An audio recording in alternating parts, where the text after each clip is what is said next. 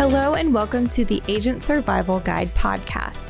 This is our new series, Agent Apps. I'm your host, Tina Lamoureux. This brand new series introduces you to apps that will make daily life and your business run smoother. From fitness, travel, to personal planners, and more, we've tested them all. Maybe traditional Google Apps or Apple Maps isn't cutting it for you anymore.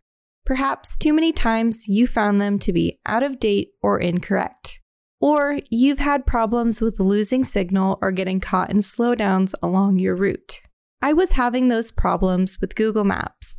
Sometimes I would arrive at places that no longer existed, which was pretty awkward. And I was often caught in slowdowns along my commute. So I started my search for different GPS apps and wanted to share the results with you. You might have heard of Waze, a popular app run by Google. The major difference between Waze and the regular Google Maps is that Waze is constantly updated by its users.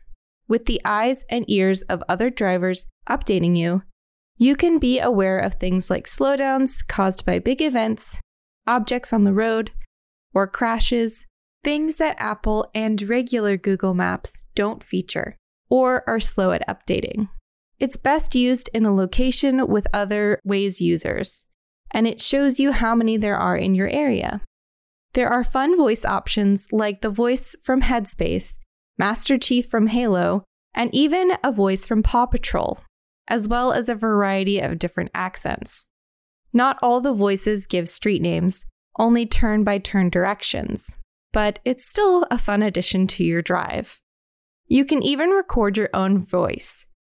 I'm not sure I would want to hear myself giving directions, but maybe someone else would. Instead of a boring arrow representing your car, there are options to change that too. From different colors or something unique like Wolfwagon or the Meow Mobile. If you have an electric car or ride a motorcycle, Waze has settings for the best route options for those vehicle types. Waze is a great alternative if you want the most updated traffic conditions, customization, and a little creative fun for your daily commute. The second navigation app I recommend is Maps.me. I love road trips and I have found myself without phone service all across the US, from California to the Midwest and the mountains of Pennsylvania. There are still many rural areas in the US that you can lose cell phone signal in or won't have access to Wi Fi for miles. Maps.me is a great solution for this problem. It's also a helpful option if you need maps offline or you don't want all the bells and whistles that Waze offers. This app has a minimalistic interface and is easy to use. It is also a worldwide map, so you can use it on your vacations abroad as well. For the offline mode, you simply download the maps of the areas you will be traveling to. You can also find hotels and restaurants offline, so you don't have to worry about burning through your phone data either. This can be helpful if you have clients who live in rural areas, so you don't have to worry about losing your cell signal, getting lost, and being late for your appointments. I looked up my college on the map, and it had the name of each building and a detailed map of the campus. That's something I wish I had freshman year.